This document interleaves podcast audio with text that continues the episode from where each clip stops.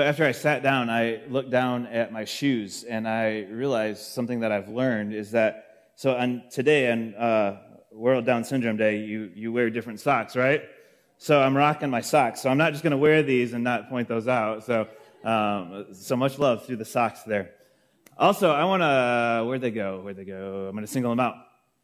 I want to single out Christina and David. Um, something happened recently. You just want to show us what that what that was? Yeah, there's a ring on that finger there. So, so congratulations to David and Christina. So excited for you. For some reason, the first time I met David, they're early on dating, I just directly asked him the question what his intentions were with Christina. And uh, as I mentioned on the way in, I guess we found out. So uh, uh, we are excited for you guys. Uh, I invite you to join me in John chapter 11 and uh, we are journeying through Lent. We do not want to make the mistake of just jumping at Easter, celebrating resurrection, while not doing the work ahead of time. The reason we walk through Lent is that we want to we want to walk this path that it doesn't feel good, this path of um, of death, of mourning, of repentance, of sin. We want to walk this path so that when we get to Easter, we can really celebrate. I've had many people tell me that they have enjoyed and how good the journey to the cross book is, but every single one of them will pause after they say that and go like, well, it's been really hard actually, as the book just keeps hitting this repentance and, and the reality of sin. And so it's a long road, it's a long journey, just like life is. When I was in college, my senior year, I found uh, with some buddies of mine a small cottage just four houses off of Lake Michigan. We would walk out our front door, we would turn and see the lake, just a short walk, go down some steps, and we were on the beach. It was a beautiful place. A good friend of mine found a cottage on Lake Michigan as well, about a mile or two south of us. We were excited because we had been in the same dorms. He had lived across the street from me on campus, and so we were going to have another year where we were right near each other. But if you know Holland at all, where I went to school, there's a channel that goes into Lake Macatawa. I was on the north side, and he was on the south side. Although we were only a mile apart, we would have to drive all the way into town, through town, and then all the way back out the other side. And it was about a 25 to 30 minute drive, although it was about a mile or two away from each other, divided by this channel and lake. In our walk with the Lord, the Lord is close. He has given us the gift of Jesus, who drew near to us as humans. He's given us the gift of the Holy Spirit, who is close with us. And the Lord is close, but sometimes it feels like this long drive this long path, this long refining reality that we walk in. So often we want comfort now, we want resurrection now, we want peace now, when the development part, the journey part is of the utmost reality. And we face death in life. We face many deaths. In fact, many mini deaths along life's path. We face the mini death of the loss of youthfulness the loss of dreams. This last year, the loss of routines and stability. We lose relationships. Heard someone recently say, Who have you lost to COVID? And he goes, I don't mean death. I mean relationally, who have you lost to COVID? Health, careers, friendships. We experience these many deaths along life's path, and they're painful. They hurt. And we feel them, and we should. It's not fun. It's not what we seek as human beings, but they're real. 18th century theologian and uh, pastor Jonathan Edwards, he said, We are all the story of Job in the Bible. Now, Job lost everything very quickly. Very quickly. Painful loss. But what he says is, We are all the story of Job because we all lose everything as well. It's just more drawn out until finally, that last day, that last breath, we finally lose physical life. So we experience deaths and we face physical deaths of those that we love, those that we care for. Many of you have stood by bedsides. You have, you have gone to these deep, painful places of losing people, and it impacts us. Many deaths or physical death impacts us in radical ways. We are changed because of death. Pastor and author Peter Scazzero says this. He says, We all face many deaths within our life. The choice is whether these deaths will be terminal crushing our spirits in life, or open us up to new possibilities and depths of transformation in Christ. So we all face many deaths, but what do we do with them? I think in a lot of ways they, they crush us, but yet it's that opportunity for the Spirit to be revived, for us to be changed and to grow. So we're going to look at John 11 today. And hopefully you're there already. If not, I invite you to turn there. We're going to be looking at a story which may be familiar. We're going to be looking at the story of Lazarus, his death, and those around him, how it impacted them. So, chapter 11 of John, it says, Now a man named Lazarus was sick. He was from Bethany, the village of Mary and her sister Martha. This Mary, whose brother Lazarus now lay sick, was the same one who poured perfume on the Lord and wiped his feet with her hair. So the sisters sent word to Jesus Lord, the one you love is sick. Many of you have received phone calls in a similar way. You need to come. This person's sick. You need to be here. Come now. These are terrible phone calls, heart wrenching phone calls to receive. But Jesus, he did something different. In receiving this news about his friend, about his loved one, verse 4 says this When he heard this, Jesus said, This sickness will not end in death.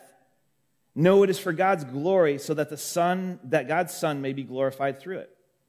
Now Jesus loved Martha and her sister Lazarus, his sister and Lazarus. So when he heard that Lazarus was sick, he stayed where he was two more days. And then he said to his disciples, Let's go back to Judea. See, the author is making really clear that this wasn't a casual acquaintance of Jesus, that these were individuals that Jesus loved. It wasn't just a friend, he loved these individuals. And we assume that Jesus would do the same thing we would, is just drop the phone and, and run out the door. But Jesus is like, nah, we'll go in a couple days. See, Jesus has perspective, and, and we see his perspective in this is that he's like, God's going to receive glory. He's like, I'm going to receive glory. And the disciples don't know it, but they're going to be impacted by this. But can you imagine Mary and Martha? They've sent word and they're waiting for Jesus to come. They're standing there like, oh, looking down the road, like, Jesus, you coming? You know, asking the people that they sent, did you, did you really send word? Did you really talk to Jesus? Did you clearly tell him what we said to you? Where's Jesus at? And a day passes, and then another day. Have you been there? As hope seems to slip away, as life seems to slip away, as situations seem to slip away, have you been there where you've been crying out to Jesus? And you look and there's not anyone coming. Like, where, where's Jesus? This hope is slipping away. Mary and Martha, they waited, and, and Lazarus slipped away. They, I'm sure, felt misunderstood and forgotten and not cared for, like we often do. Like you have prayed and prayed and prayed, and you feel like God is doing nothing. You feel forgotten. You feel that pain like they did. Verse 8 But, Rabbi, they said, a short while ago the Jews there tried to stone you, talking about Judea, and yet you're going back. Jesus answered, Are there not 12 hours in daylight? Anyone who walks in the daytime will not stumble, for they will see this world's light. It is when a person walks at night that they stumble, for they have no light. After he had said this, he went on to tell them, Our friend Lazarus has fallen asleep, but I am going there to wake him up. His disciples replied, Lord, if he sleeps, he will get better. Jesus had been speaking of his death, but his disciples thought he meant natural sleep. I mean, so the, the disciples are like, okay, we got to go take care of Lazarus. Jesus is like, hey, I'm going there to wake him up. And the disciples are like, that's rude. Let the man sleep. He's sick, right? And she's like, no, no, no, no, no. You're not getting the point. And then he says, he says this next, which is probably even more confusing to the disciples. Verse 14. So he told them plainly, Lazarus is dead. Okay, well, thank you for that gentle comment there. And for your sake, I am glad I was not there. What?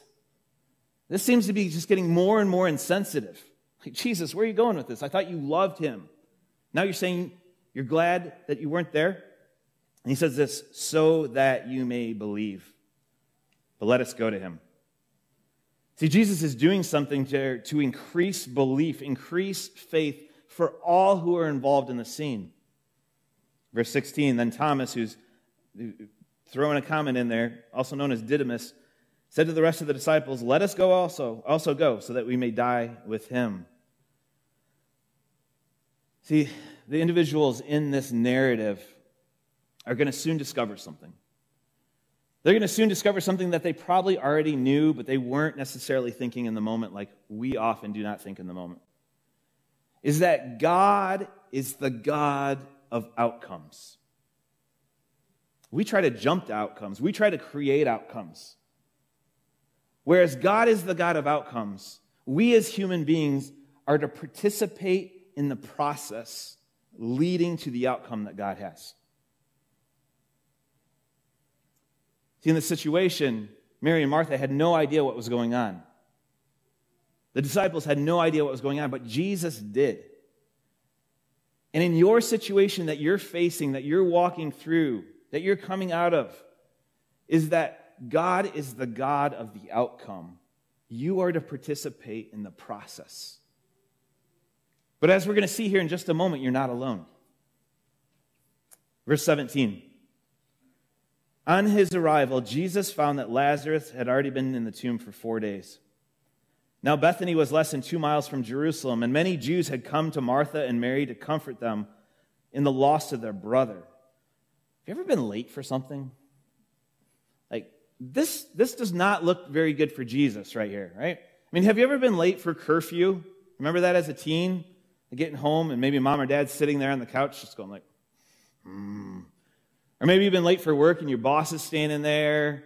Or maybe even something like this is that your friends, your family calls you because someone had died or been sick, and for whatever reason, you didn't show up until a long time later. It's uncomfortable walking into those situations. And Martha here is not going to make it any easier. When Martha heard that Jesus was coming, she went out to meet him, but Mary stayed home. Martha's like, All right, Jesus, it's on. Running out there. Mary's like, nope, I'm just staying here. I can't, I can't handle this. So we all handle grief differently. We all process loss and pain differently. Some confront it, run right at it. Others are just are staying back. Verse 21. Lord, Martha said to Jesus, if you had been here, my brother would not have died. Have you ever said that to God? Maybe not exactly those words, but have you ever said, Lord, if you had fill in the blank. See, Martha's saying that if you had been here, he wouldn't have died. And maybe we, in our grief and our loss, we're saying, God, if, if you had done this thing, you had not given this person that job, if you had protected their car, if, if you had not given them this, or allowed this disease to take over their body, or you, whatever, if you had fill in the blank. We respond often like Martha does. But yet, she does something really interesting in her grief. She proclaims faith and confidence and trust, even in this saying. Verse 22 says, But I know that even now God will give you whatever to her, your brother will rise again. Martha answered, I know he will rise again in the resurrection at the last day. And so here, there's Martha's misunderstanding Jesus in this moment. She simply is thinking Jesus is just throwing out simple phrases to try to comfort her, to give her sympathy, like so many other people had. I mean, it's like people, when you've lost a loved one, people have said these things, which, by the way, just mental note, these are not the most helpful things to say when someone has lost someone in these moments, even though you may mean it in the best intention. They were just saying things like, He's in a better place now. He's no longer in pain. He's at peace. Be thankful for the years that you had with Him. Again, not helpful. Just store this away when you go to a, a memorial sometime. Is that Martha misunderstood Jesus' his comments as just empty words trying to make her feel better. And Jesus is like, no, no, no, no. You're, you're missing the point of what I'm saying to you. Some of the, the most impactful words in Scripture he says next. He says, I am the resurrection and the life. It's not some event or something else out there like I'm here. I am the resurrection and the life. And the one who believes in me will live even though they die. And whoever lives by believing in me will never die. Do you believe this? This is quite possibly the most important question in all of Scripture for every single human being to answer. Do you believe that Jesus is the resurrection and the life? He's asking Martha, is that you have experienced loss and death? It is raw and real and in front of you, but I am the resurrection and the life. I am above and beyond this reality. I am greater than the death that you're facing. Do you believe in me that there is life beyond this death? There's life beyond life. I am. And this is the central message of Jesus Christ that there's suffering and there's death, and out of suffering and death, there's resurrection and transformation. The Lenten season, suffering and death, Easter and beyond, resurrection and transformation. It's painful and it's powerful. For it's only out of death that resurrection is possible. So if we skip the death of Jesus on the cross and we jump right to resurrection, we've missed a key point of the narrative. Jesus even said this of his death in the next chapter. He said, Very truly, I tell you, unless a kernel of wheat falls to the ground and dies, it remains only a single seed. But if it dies, it produces many seeds. I love how author Parker Palmer he talked about autumn. Think of the season autumn. He said autumn is a season of great beauty. We love the color on the trees, right? But those trees, those leaves are dying, producing this color. He says this, but it is also a season of decline. The days grow shorter, the light is suffused, and summer's abundance decays towards winter's death. In my own experience of autumn, I am rarely aware that the seeds that the seeds are being planted. But as I explore autumn's paradox of dying and seeding, I feel the power of the metaphor. In the autumnal events of my own experience, I am easily fixated on the surface appearances, on the decline of meaning, the decay of relationships, the death of a work. And yet, if I look more deeply I may see the myriad possibilities being planted to bear fruit in some season yet to come. So, what he's saying is that you may see death, you may see it unfolding, but what we're not seeing is the seeds being planted in the ground, being prepared for the next season of life. Death is painful, it hurts, it is horrible to walk through, but there's seeds being planted, whether they're mini deaths or whether they're death itself. There's seeds being planted as possibilities in relationships, in jobs, in finances, and whatever it may be. Pain doesn't feel like possibility or a promise, it just feels like pain. But the Lord is doing something. Verse 27. Yes, Lord, she replied.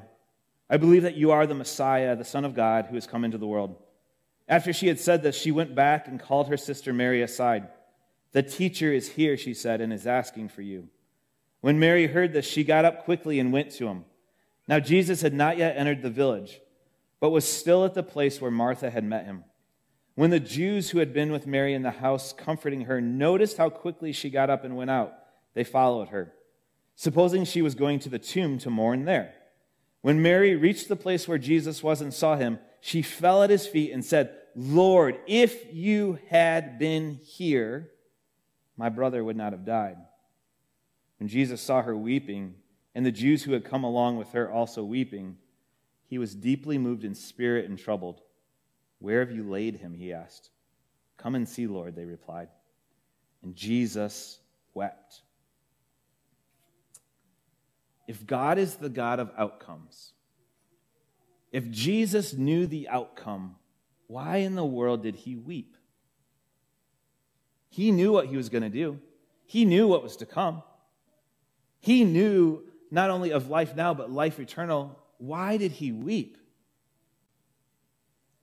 I think Jesus wept because he looked around and he saw the heartbreak of the people who were there. He saw the pain, he saw the brokenness, he saw the loss. And so he participated. And I think it was a sincere participation. And I want to suggest to you is that the same thing is true for you. Is that in your pain, in your loss, in your brokenness, when you weep, Jesus weeps. When you cry, Jesus cries. When you're brokenhearted, Jesus is brokenhearted because he's close. He's nearby. Even when you're standing at the road looking down, going like, where's Jesus? Where's Jesus? Jesus wept sincerely because his heart was broken as he was with the people.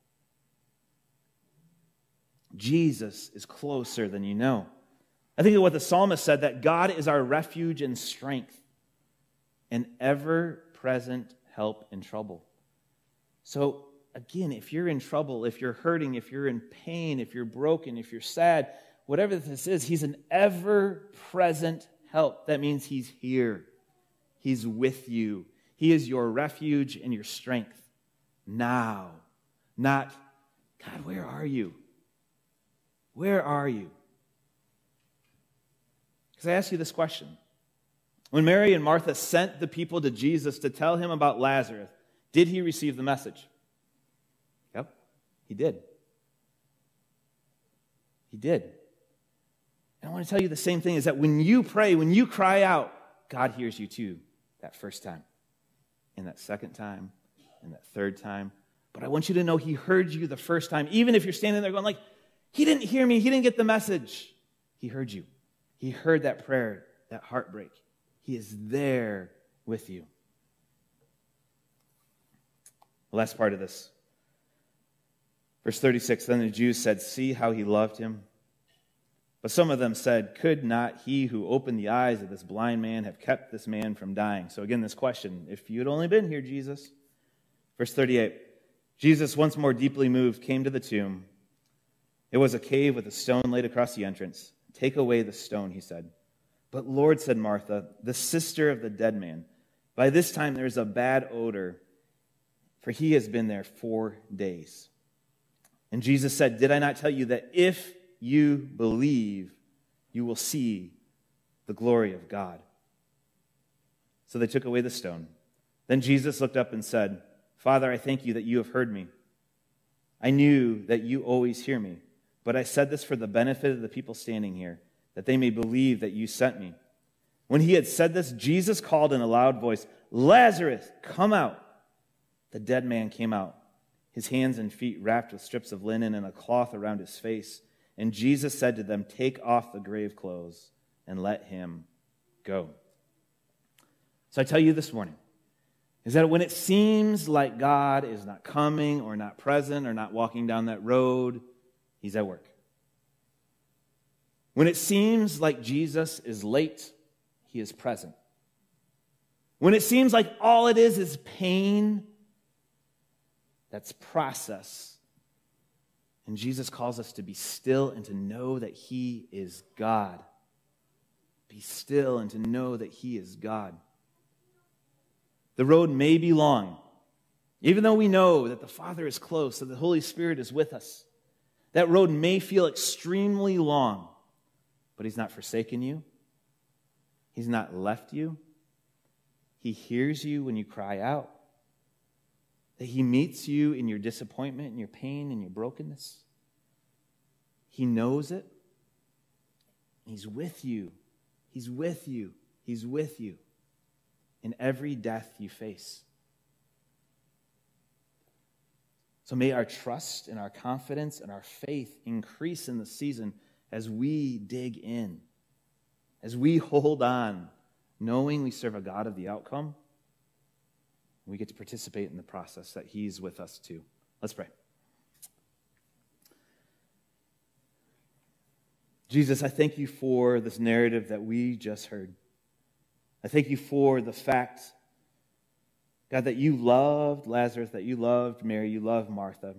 And God, you weren't late. Lord, I thank you that you work in your times, even though that is so difficult. And so, Father, for each person who hears these words, who's in the middle of something, and it just feels like waiting and pain and brokenness and questions and confusion, whatever it may look like, that we would know and proclaim again with trust and faith that you are the God of outcomes. And yet you walk with us in the process too. So, Father, increase our faith, increase our um, just, just presence to the moment. Lord, thank you that you care. Thank you that you continue to refine and to grow and to change us, whether it just seems minute or whether you're taking leaps we are taking leaps and bounds right now. But Father, you know the situations embodied in this room and embodied online at home right now. God, I thank you that you're there. Thank you that you're working. Lord, we ask for your continued just work in us and through us. And Father, too, I want to pray for the person who has never made a commitment to you. Maybe today is that day, that first step of saying yes to you. That has just experienced these deaths, and Lord, do you want to give them life? So, Father, that they would just simply pray, God, in their heart and their mind, just some, something like this is, God, I'm a sinner. I've sinned against you, against others. And God, today I confess that sin. Lord, I believe that you're taking my sin. You took my sin on the cross. God, and you are that substitute, that sacrifice instead of me. Thank you for Jesus. Thank you for the word that says that Jesus is the only way to you, the Father. And so today I proclaim Jesus as my Savior, and I want to follow after you as my Lord. And Father, for each one of us, thank you that you go with us, that you care for us, that you meet us where we're at. So, Lord, as we continue to journey towards Easter, towards the cross, we pray your ongoing blessing, peace, protection, guidance, and insight in us. We pray this all in Jesus' strong and powerful name. Amen.